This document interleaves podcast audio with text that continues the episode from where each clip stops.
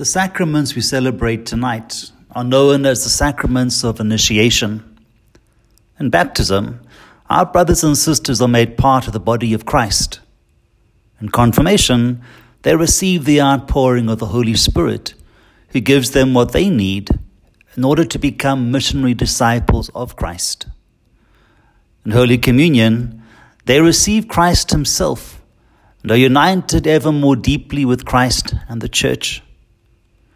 We are here tonight to celebrate and witness the union between God and His people and the unity between brothers and sisters.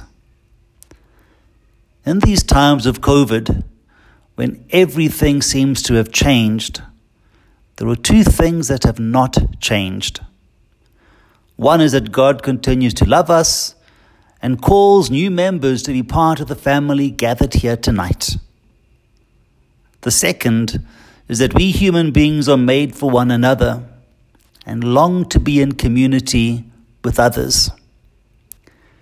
During these days, all over the world, countries have seen an increase in youth suicide. Not being able to see one another, be with one another, has impacted negatively on our youth. Last weekend, after the 10 a.m. Mass, I called a meeting of the parish youth and was surprised when almost 30 showed up. Some came even though they'd not been able to come to either of the morning masses.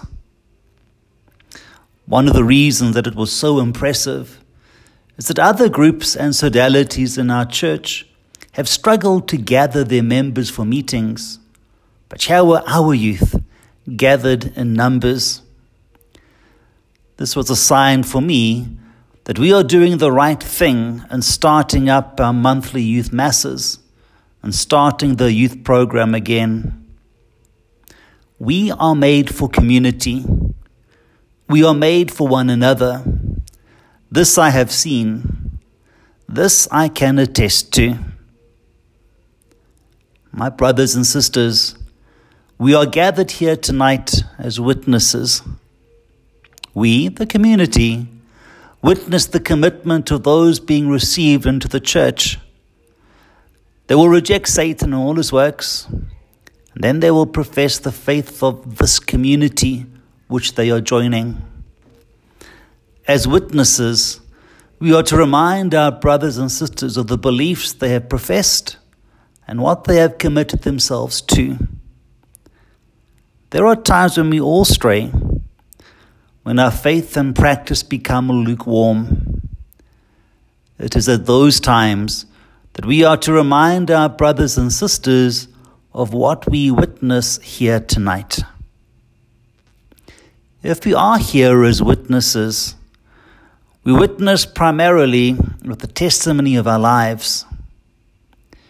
It is through the lives that we live that we teach those being received into the church it isn't how we treat each other, care for one another, and love each other that we model for these men and women what it means to be part of the body of Christ, part of this community. We witness to Christ's love through our own love. We witness to Christ's forgiveness through seeking forgiveness when we've wronged one another, and by extending our forgiveness to those who ask it. We are witnesses. We stand together tonight with the Virgin Mary, all the angels and saints, and with all of those martyrs who've professed their faith with their blood.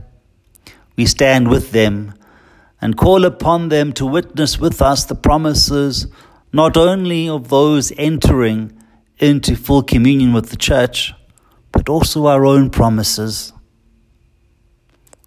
We are witnesses. We are witnesses to the risen Easter Christ through our lives. We are witnesses. We are here to witness that these men and women are part of the body of Christ, part of our community, part of us. We are witnesses.